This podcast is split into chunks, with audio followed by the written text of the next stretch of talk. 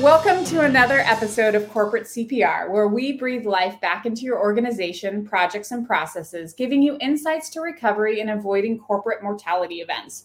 Joining us today is Dr. Eric Daimler. Uh, Daimler is an authority uh, in artificial intelligence and robotics with over 20 years of experience in the field. He has co founded six technology companies and is currently founder and CEO of Conexus AI, a company spun out of MIT that addresses the largest unsolved problem in computer science.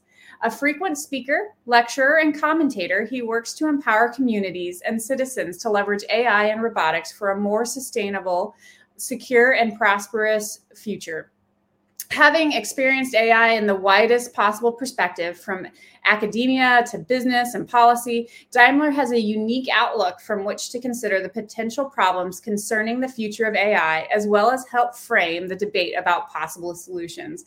Welcome, Dr. Daimler. I'm so glad to have you. Thank you. Thank you. That was a kind, kind introduction.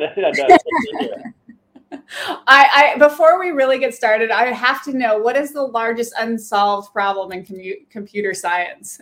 Yeah, that's a great way to start. Yeah, it's, it's a problem that I have to say I didn't even know existed, even though I have spent 20 plus years in and around artificial intelligence in various capacities. So the largest uh, unsolved problem in corporate IT specifically, mm. uh, that's that's where it's the largest unsolved problem is in this the domain of computer science and corporate infrastructure, software infrastructure, is data interoperability. That's the last domain. You talk to the, the, the chief information officers of Fortune 1000 companies, and they will tell you data interoperability is what is a, is a big uh, danger for them in becoming calcified, in, in, in, uh, in, in their inability uh, to respond to, to whatever events come their way. So, can you define that? Because not everybody may have, have heard that um, that term before. So, can you yeah. define?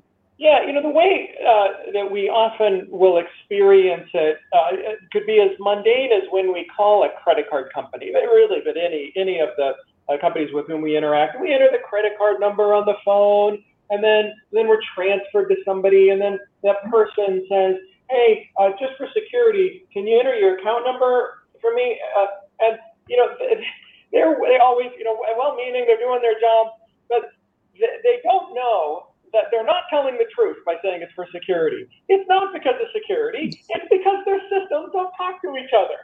There's some sliver of, of profiles that where that entry into the phone connects to some backend and it'll be automated or, or somehow feed information to the agent. But that is such a fragile system right now that the person has to just say, hey, for security, because I don't know who you're talking to and I don't know what just came through the, the phone line. That's a type of data interoperability. It's because there's databases everywhere. Like everything runs you know, on a database. Everything is connected to a database. And those databases don't like to talk to each other.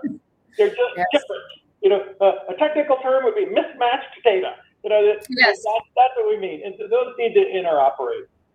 And so I know a lot of companies go, oh, well, we have all these databases, so we're going to go have a, a big, um, uh, a, a, big data project where they go and they build a data warehouse and they they normalize all that data to bring it together, yeah. and then and then well, oftentimes they don't get the project done because it's a it's a complicated project or if they do get it done then it's like now what? So what what should companies be doing with all these disparate databases? Yeah this happens all the time. At a small scale it works just fine. So i've worked as an ai researcher and, and did my own uh, done my own share of data science where i would bring data from very very large data sets in different ways and clean it and bring it into a uh, a, a model that i'm going to begin designing. The, the problem is scale Mm-hmm. So uh, we, we mentioned this with this word big data, where the, uh, the number of connections, the next number of entries might be in the millions, and then soon it got into the billions. But there's really a phase change, like from from uh, uh, solid to water to water to gas when you're talking trillions. Mm-hmm. You just you have to you have to abstract what you're talking about when you're talking trillions. It's just fundamentally different. And the way data lakes data warehouses, data, lake houses, all these marketing terms. way those are constructed is uh, is is it can be fine at, at smaller scales. Uh, but when people think that they're doing something, it's a little bit like uh, taking uh, uh, your collection of books and throwing it in a room and saying they're integrated now. Like, well, they're not, you know, not really integrated until you try to retrieve that data, to retrieve that information. And then you'll have to do these clumsy uh, uh, exercises called, well, why don't we sort the books by color or by height? You know, it's like, this doesn't make any sense. Uh, that's how data integration takes place today. So you'll have a little more intelligent ways of of organizing that data. Dewey Decimal System is the way that many people grew up with. There's now there's more modern ways of organizing it, but you can't throw all the books in a library. And, oh, actually, I can go even further on the library example. The way it's actually organized, quite uh, uh, not quite literally, but this is a bit more to the point, is you throw it in the library, and then people will look for the different size rooms in the library. They'll look for the shelves that can accommodate different heights of books. That's how the data then begins to be organized. It's mm. just a mess so you don't really solve the problem. And then the companies will spend millions of dollars. They'll go to the board and ask for millions of dollars to then integrate the data. And that'll happen on a small scale. And then they'll go back to the board uh, 10 years later, uh, two, two, two years later, excuse me, two years later, and they'll say, hey, can I have another 10, 10 or 20 million dollars? You know, we're just about done. And then they will go back another two, two years later, and they'll say, yeah, I know I'm going to get fired now, right? Uh, I mean, that, and that's what happened. Citibank wrote up $100 million and had to do another $100 million. But Bank Mizuho, imagine this story. This Bank Mizuho, this is a true story. So Bank Mizuho, they are trying to do, uh, Mizuho Bank in, in Japan, they had to uh, do this sort of data integration work across many, many different databases. They're in the final phase uh, of this database integration. It's stuff you and I wouldn't care about, except we get this little email that we get all the time. Hey, our systems are going to be down Saturday night for two hours. Two hours. You won't have access to your bank account. Don't freak out. Except in the Zuho Bank uh, case, it didn't come back up at 2 a.m. on Sunday, or at 7 a.m. on Monday, or uh, Sunday, or at 9 a.m. on Sunday. It didn't come back in, in, through Monday, through Monday wow. the day. So imagine the customers waking up on, on Monday and they don't have access to their bank account online. They can't send or receive any wires. And they didn't know it would be coming up at the end of the day. Like, just imagine how freaked out you are. That's a bank customer. It's a big bank. That's that's the expression uh, of data integration. You can imagine the pain and anxiety. That's really yeah. experienced all the time uh, uh, by big firms. It may not be as catastrophic as Citibank or Banco Italia or, or Mizuho Bank, but it really happens all the time. Hmm. So, so you know, let's let's talk about the people who are like the COO or the CFO, the people who who need the data, but they're not, um, you know, responsible over the technology. What kind of like, what questions should they be asking, or, or you know, how do they make sure that the the CTO or CIO is coming up with the right solution um, for their business problem? Yeah, you, you you have to ask around how many databases uh, is this going to scale before we have to take a different approach? You know, there's a lot of great tools uh, from a generation past. Informatica, Ab Initio, more, more recently, companies like MuleSoft. Those are great at connecting one database or another database. But the, the, the, the whole, the, the whole, uh, uh, boy, the weakness is revealed, politely said. Uh, when you, when you look, look at MuleSoft, uh, marketing, and they'll say, "Hey, we do a, a, a, good job connecting one or one database to another database," and that's true. Uh, but then they'll say, "Hey, if you really push our technology, we can integrate three databases." that's just that's just unhelpful when you have 150, or in the case of one of our clients, 300,000. It's, just unhelpful. That you know, one, one of our clients, uh, you know, they had they they said, look, if we actually wanted to uh, do the traditional method apply to our business vision of having all these databases talk to each other in a way that gives us the ability to make quicker and better business decisions. The infeasible but true budget would be $2 trillion. So the, they just don't do it. So the companies do one of three things. You know, one is they will uh, uh, scale down. That's what Citibank had to do on their second hundred million dollar uh, investment. You know, the second is they will pretend something different is going to happen. That's what most companies do. They'll say, oh, you know, we'll, we'll figure it out. We'll spend 20 million now, 20 million later. Or the third is they just don't do it. that's actually the most frequent uh, uh, way to way to address this. They'll just kick the can down the road. They'll just hope that something else uh, uh will will come along or, or, some other breakthrough technology to solve the problem. That hasn't happened in the last 30 years. I can tell you what it does happen, but uh, that has not happened uh, for any of these companies. So we, we, we run into these large companies all the time that say, look, our IT infrastructure is not keeping up, can't keep up with our business vision. That's actually what is impairing uh, our uh, financial objectives. Our, we can sell the product, we can deliver to the customer uh, uh, in some sense, but the, the, the, the software architecture, the software infrastructure, some very boring uh, sounding plumbing, you know, not, not sexy like somebody's new phone, is impairing our ability to deliver uh, uh, to the customer. That's that's what's happening right now. And so, what kind of um, like so? What are the symptoms of that? So, what it, what it, what like are the tangible things that then these these companies aren't able to achieve because they're facing these problems? Yeah, it, it's that the systems can't talk. So, uh, mm-hmm. uh, you know, in, in the public um, domain, besides the credit card one, uh, besides the bank fa- uh, having problems, besides our us calling customer service. Another one that came up recently was during COVID, where we had a logistics company, and I, I didn't realize how big some of these logistics companies could be, but uh, they, we, had a, we had one client that had hundreds of thousands of employees. Uh, and really, more to the point, they had a client that had hundreds of thousands of employees, also a logistics mm-hmm. company, and they mm-hmm. had thousands of ships around the world, container ships, each one of those has tens of thousands of shipping containers. Somewhere in there is the personal protective equipment. Right. Where is it? And you think, well, this is that's pretty easy question, right? This seems pretty straightforward.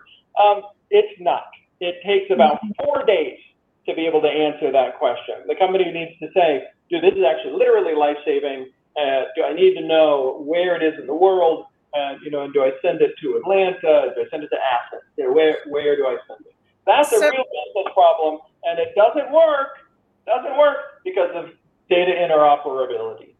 So that's interesting because in my head, I'd be like, oh, well, everything should have an RFID. so the item number attaches to the container number that conta- attaches to the, you know, shipping manifest, which should all be in my system so that I could uh, you know, instantly understand where it is, especially me as a consumer when I see like, where's my UPS package and it can tell me. So tell me, tell me why, um, what was happening that makes it not that simple.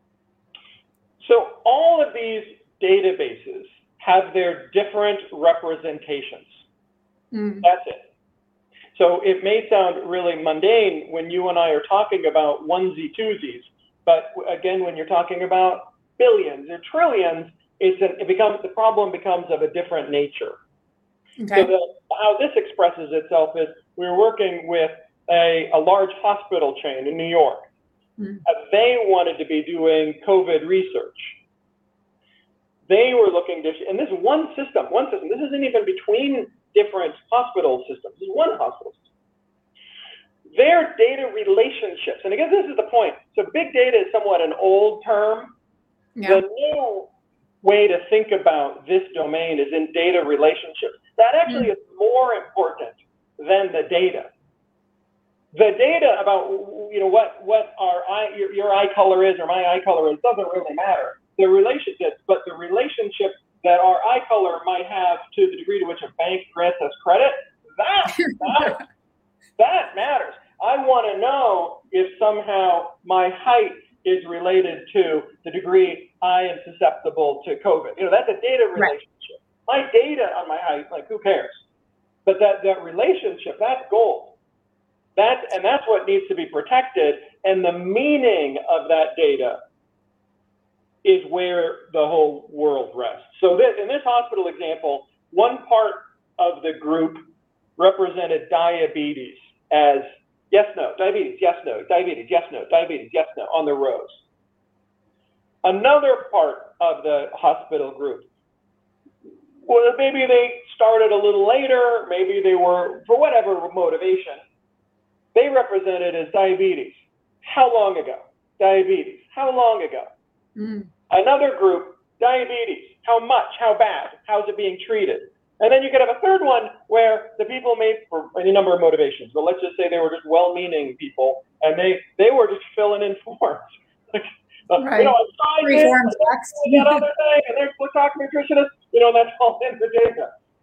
And yeah. so one hospital group, and so in one way, this is diabetes being represented differently. So you're you're you're right that all these databases have diabetes, and all these systems, in theory, in the outset, they should all talk to each other, but they don't. It, you know, we've experienced. I, I, I had the good fortune of serving under uh, President Obama uh, earlier in administration. Famously, healthcare.gov had a problem launching. The reason that had trouble launching was because databases don't like to talk to each other like this.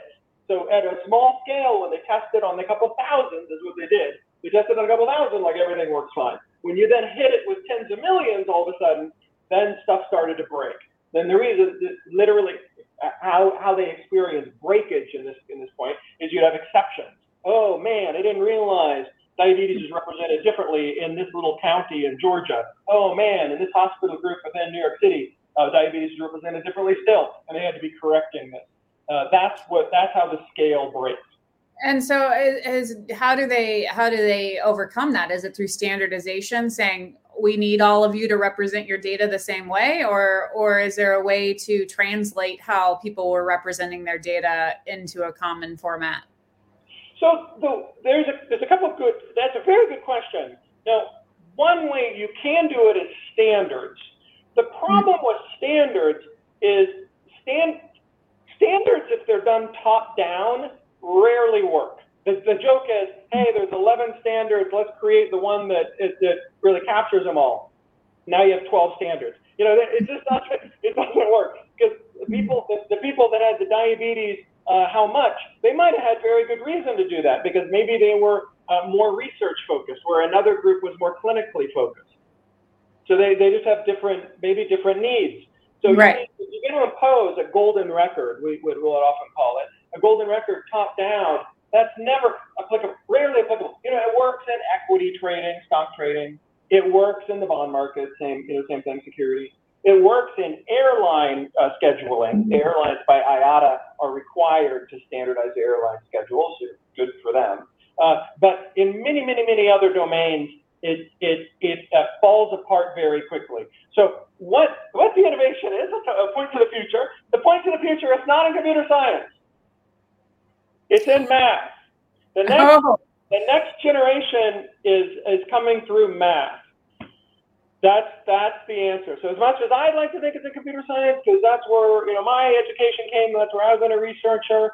Uh, it there's a domain of math that's really more appropriate to the digital age, and it's and the domain of math called category theory or categorical math. Uh, the good hmm. thing is it's easier than calculus, but uh, you know, and it can be taught at a, at a high school level. Uh, but that's really the future. Uh, that that is uh, uh, really transformational. It's going to wipe the slate clean in information technology over the next 10 to 20 years. It, will come uh, alongside quantum computing. So you really can't have quantum computing without category theory for reasons I can get into.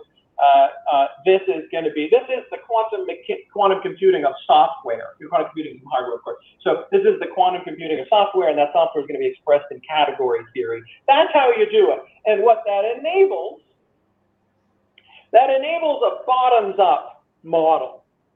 So you can, you can respect the interpretation of different research groups. One research group says diabetes, yes, no. Another research group says diabetes, how are you treating it? How long ago? I'm trying different things, whatever. Those can be respected bottoms up and then connected through the math in a way that scales to the size of the population. That's that's how you do it. How does um you know bad data then factor in is does it become so scaled that then the bad data is st- statistically irrelevant? Or i mean you know because we always hear that mantra uh, bad you know junk in junk out and stuff. So like where does that play into this? And and do what do people need to companies need to be doing with their their bad data? Yeah it, it's, a, it's a good question. You know uh, so it, there's a there's a few answers to that. The the the thing is inside the world of bad data or cleaning data the, the whole universe exists so there's, mm-hmm. there's, there's a whole bunch of things that can be meant inside of that. The, the one we're tackling right here in this conversation is we're saying there's different versions of, of the data, different interpretations. You can call that bad data if you would like. Uh, uh, and one way of handling that is to normalize it. You crush the fidelity of it to just be yes, no. So you, you would assume that, for example, if diabetes, uh, how long ago? Well, that means diabetes, yes. Diabetes, yeah. how are you treating it? That means diabetes, yes. You can crush all that together and just say diabetes, yes, no, if you'd like. That's a normalization. Um, mm-hmm. So you can do that, uh, but that gets rid of all this rich fidelity that often companies, organizations, governments spent a long time and, and, and, and a lot of money collecting, and that's just lost. So that's one way of treating a sort of dirty, uh, dirty data. The, uh, the, the, the, the correcting of anomalies, uh, you know, there, there's software that can certainly do that. But the, the, the point I'm bringing up, or the point that the category theory, or these sort of formalizations of data relationships addresses, is the point that once you have that clean data, and then you need to you specify it. Oh, this is diabetes. Yes, no. This is diabetes. How much? This is diabetes. How long ago?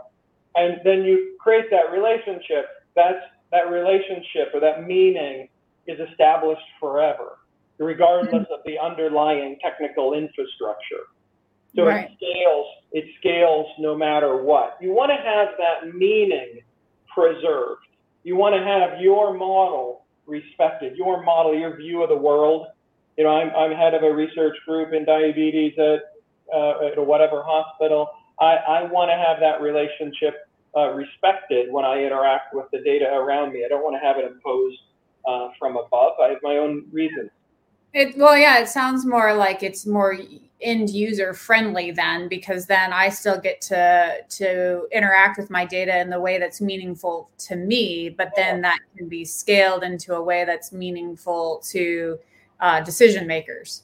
Yeah, and also if you're talking about corporate mortality here, you know, really mm-hmm. what happens as companies get older, and this is really how it how it goes. You can talk about corporate culture, which my wife loves to talk about. You can talk about uh, other sort of uh, shenanigans by by my managers, but the the IT infrastructure being unable to cope with new uh, realities is is really fundamental. I'd say it's foundational. That mm-hmm. uh, you, the company begins to calcify around just maintaining what they have because the, the there's a cruise ship company that we've all heard of. It's a very big company. They spent I don't know what this magic number, 100 million dollars. But they spent also 100 million dollars to integrate all of their existing data sources, and it worked. They spent 10 years, 100 million dollars. The problem for them is that as soon as they add another data source, mm-hmm. so they add maybe they add maybe they add a new excursion partner Maybe they add a new small ship uh, experience that, that they want to integrate with their big ship experience. That's another data source that then has its own set of data relationships. You in, try integrating that, and, and it all starts falling apart. That's the problem. And then how you and I would experience it is we experience it when we go to check in uh, at, a, at the restaurant and the person says, so would you like uh, you know dinner for dinner for four? And you're thinking, really? I have a reservation here for six. Like I got my family. We're here six. Why are you asking about four? You know that's how that's how that's experienced by a by a customer. So what does the cruise ship do then? Uh, the company if they're in that situation? I mean, if it took a hundred million dollars to get there, what's it going to take to get to a to a state that's going to be more flexible? Well, not the two trillion that we mentioned earlier. trillion. You know, if they take advantage of the software that's built upon this new discovery in math, uh, you know, we're, our company is one, but there, there are certainly others. Uh, then they then then they can begin to formalize the relationships such that they can scale these meanings. Uh, they can they can say, oh, I'm going to firmly establish that uh, the way we're representing name uh, uh, in this new department is, is, is the same as we're representing name in this old department. Hmm. And so I guess you know, in my perspective, I feel like like data is the future, right? Because it's the basis for for everything. I mean, as long as you got a product, and as long as you you know you've got the necessary service, then and the, one of the big things is, is is data because you have to be able to make decisions around your product or decisions around the markets or decisions you know or or you know it may be decisions but it also may be like just in your example before being able to properly service right? Like so that the customer has a good experience and they aren't you know having to, to repeat the name and all of that when you're like i just put all this into the phone. Why are you asking me that again?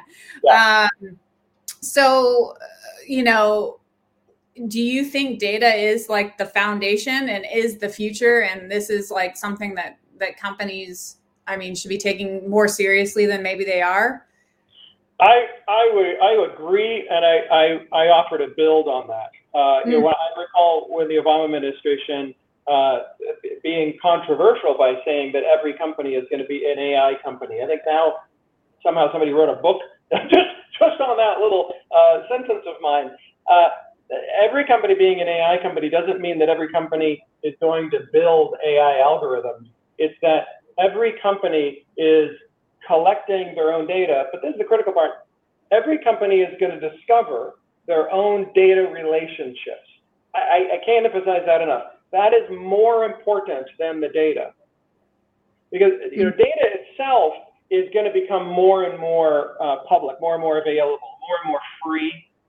And, and data by itself, uh, data about my height or my hair, my hair color or, or whatever, that, that isn't interesting. But if you if you observe as a company, if, the, if there's one company that observes my behavior that says, oh, the, the relationship between a time of day and, and Eric getting his coffee, that's gold. You know, we can we can do something with that. Or or the cruise line, the relationship between Eric and his family going on a uh, a, a, a Mexican themed uh, excursion and then wanting the tequila tasting, you know, that's something we can do, do something we can work with. You know, that's a data relationship. It's not just the data, it's not just the facts, it's those yeah. relationships that are golden. And it's in I, that sense that every company is an AI company. They are going to be competing on what they know, what they found out about rela- data relationships and about meanings, about and about I go one step further about the patterns in those relationships. Yeah. Um, um, one of the things that I thought was really uh, example that I saw was this um, uh, satellite imagery company, and they, you know, they're they they're mapping, you know, the world, and they were observing parking lots to talk about trends for Black Friday, and I never even uh, you know thought about that. Like that you could be like oh the parking lots are fuller on these days and here are the trends that we're seeing for holiday shopping. Um, you know it's really fascinating uh, around that. So uh, you know i can see why you would those relationships are important. Yeah.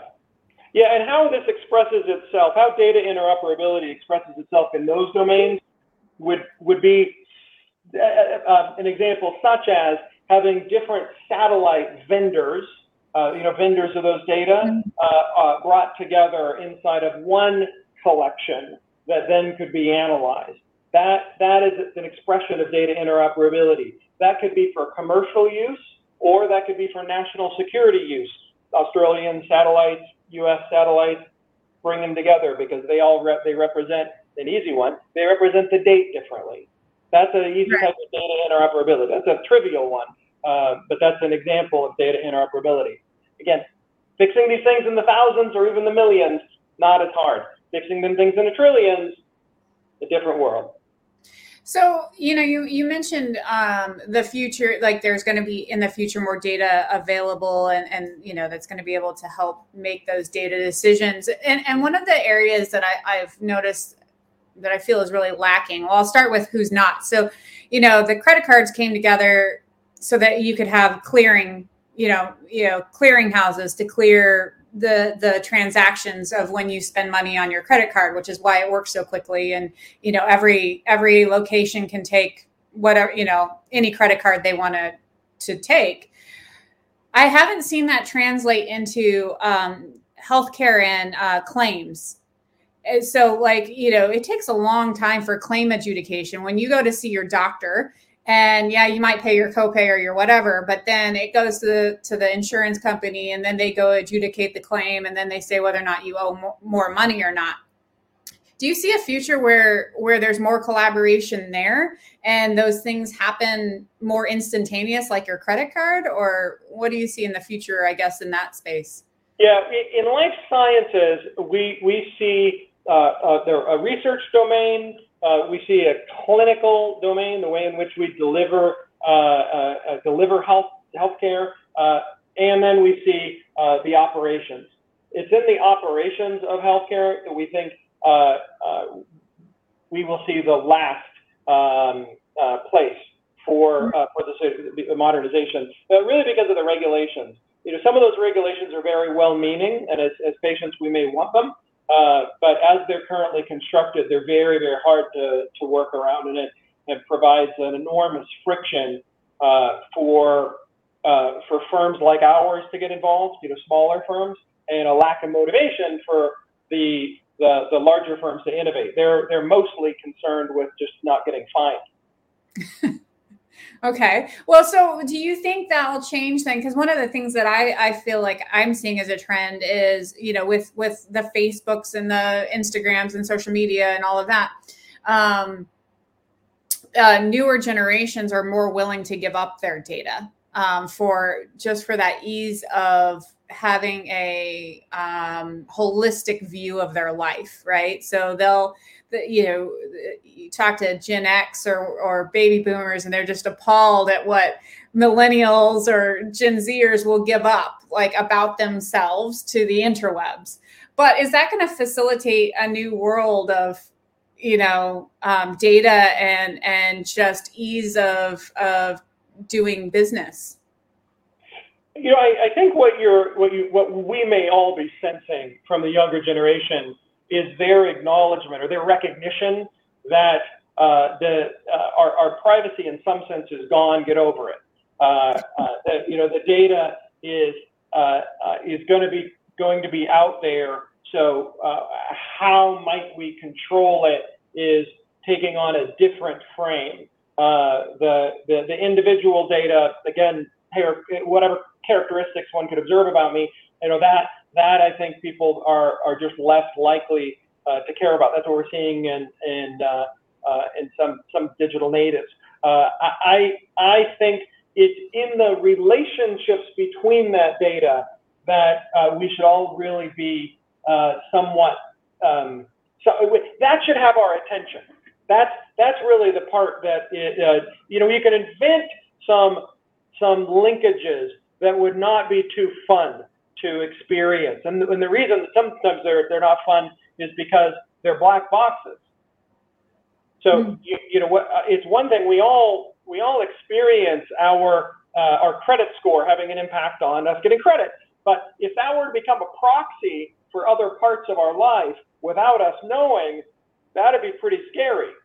Yeah, I was about to ask you that, you know, because you you have done some policy work, and so like I guess the fear would be how does then discrimination creep in because people now have these data, whether it's from an yeah. insurance company who says, now I know everything about your health, and so I'm not going to insure you, or um, you know, you, isn't it China who's testing out the social score? So everything that like you do either bumps your score or brings you down, and that yeah. can determine whether or not people will do business with you. Yeah. So like where do you think policy will go? Like, how do we protect people? Because yeah, they're, they're, it's great to have data and it's great to uh, facilitate commerce and make make our lives easier. But we don't want our data to be used against us. Yeah, uh, you know the the stories about uh, the the the over overseeing of our the, data for Chinese citizens is a is a scary one uh, and and provides a, a cautionary tale. Uh, uh, but I, I think we uh, need to embrace the adoption of technology, not just be scared of it. So mm. it's really important to me that people engage in the conversation about what they want and what they don't want. Uh, I, I, wrote a paper you know, shortly after my time in the White House uh, that talks about uh, the a, a, multiple point, uh, you know, five five or seven point plan, I forget, uh, uh, suggestions of technology policy. Uh, it, that sounds pretty geeky, and that's probably why it didn't get a big uh, uptake in readership, you know. But but, but I have some suggestions. You know, two of them is uh, two, two of them I can outline are you know one look at have defining links in automation. So as, I, as we just were talking about, uh, it's one thing to have a credit score. It's entirely different to have this credit score linked to whether or not uh, uh, I can fly. You know, just to throw out an example. Um, uh, another one would be, uh, uh, tell me exactly what you want to have happen out of this automation. so a lot of times people want to automate things, which is fine. Um, but we can, as a computer programmer, we can automate a lot, but maybe we just don't want to be automating some things, especially if there's a chance of error. You know, you don't want to be, it, it's fine if it's something says, you know, 95% accurate, but you don't want a car, for example, an automated car to be 95% accurate and stopping at a crosswalk. Right. right. So tell me right. exactly what do you want to have happen? You know, do you want to have the car slow down? Do you want it to always stop? Do you want to stop and flash the lights? You know, you got to tell me exactly who's going to happen. You know, interesting one about the crosswalk is at some point, us as a society, we as a society, whatever, we're going to have to decide hmm. who's liable in those cases. It could be the car manufacturer if it's automated. It could be still the driver. if They have to still pay attention. It could be the computer programmer. They somehow made an error. You know, who is liable, or, or maybe the pedestrian. The pedestrian needs to always be watching out for automated cars. You know, you, you get we will as a society have to have that conversation. So those are a couple of different ways to think about, uh, uh, I say, the digitization of our world or the automation of our world. But in any mm-hmm. case, I, I just cannot say enough how much I encourage people to get involved in these conversations because we, our future as a, as a as a society will depend on the degree to which we can embrace uh, the the appropriate application uh, of these digital life-saving technologies. Mm. Yeah, no, I mean it is. It's going to be a, a, whole new world, and it's moving there so so quickly. Um, so, in in wrap up, what what would you say are the three things that companies need to do to avoid avoid a mortality event around like a da- you know cause of death data? like, so what are what are those three things that you would recommend organizations yeah. do? Yeah, I, I you know the the first is uh, you there's an there's a thing called formal methods, which is kind of related to category theory, which really defines a, a, a framework for specifying with increased precision exactly what you want your systems to do and how they relate to each other.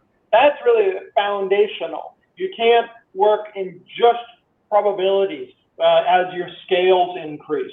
You know, the, the second is uh, in category theory, you really need to be starting to orient your systems towards categorical thinking, uh, towards categorical math.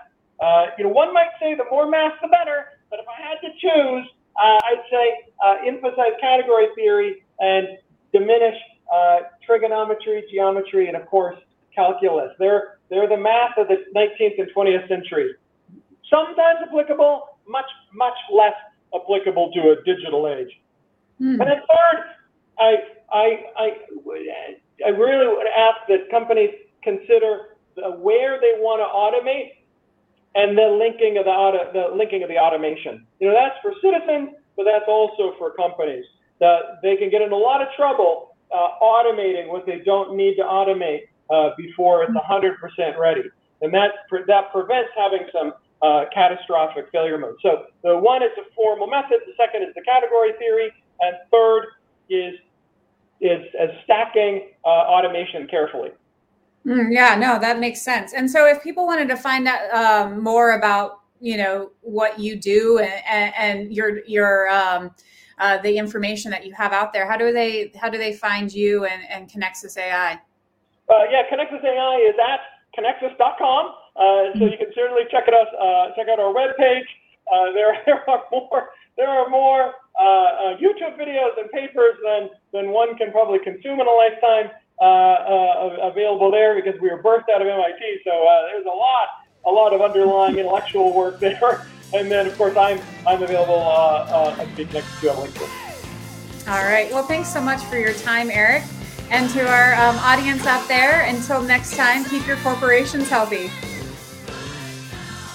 This podcast is a part of the C Suite Radio Network. For more top business podcasts, visit c-suiteradio.com.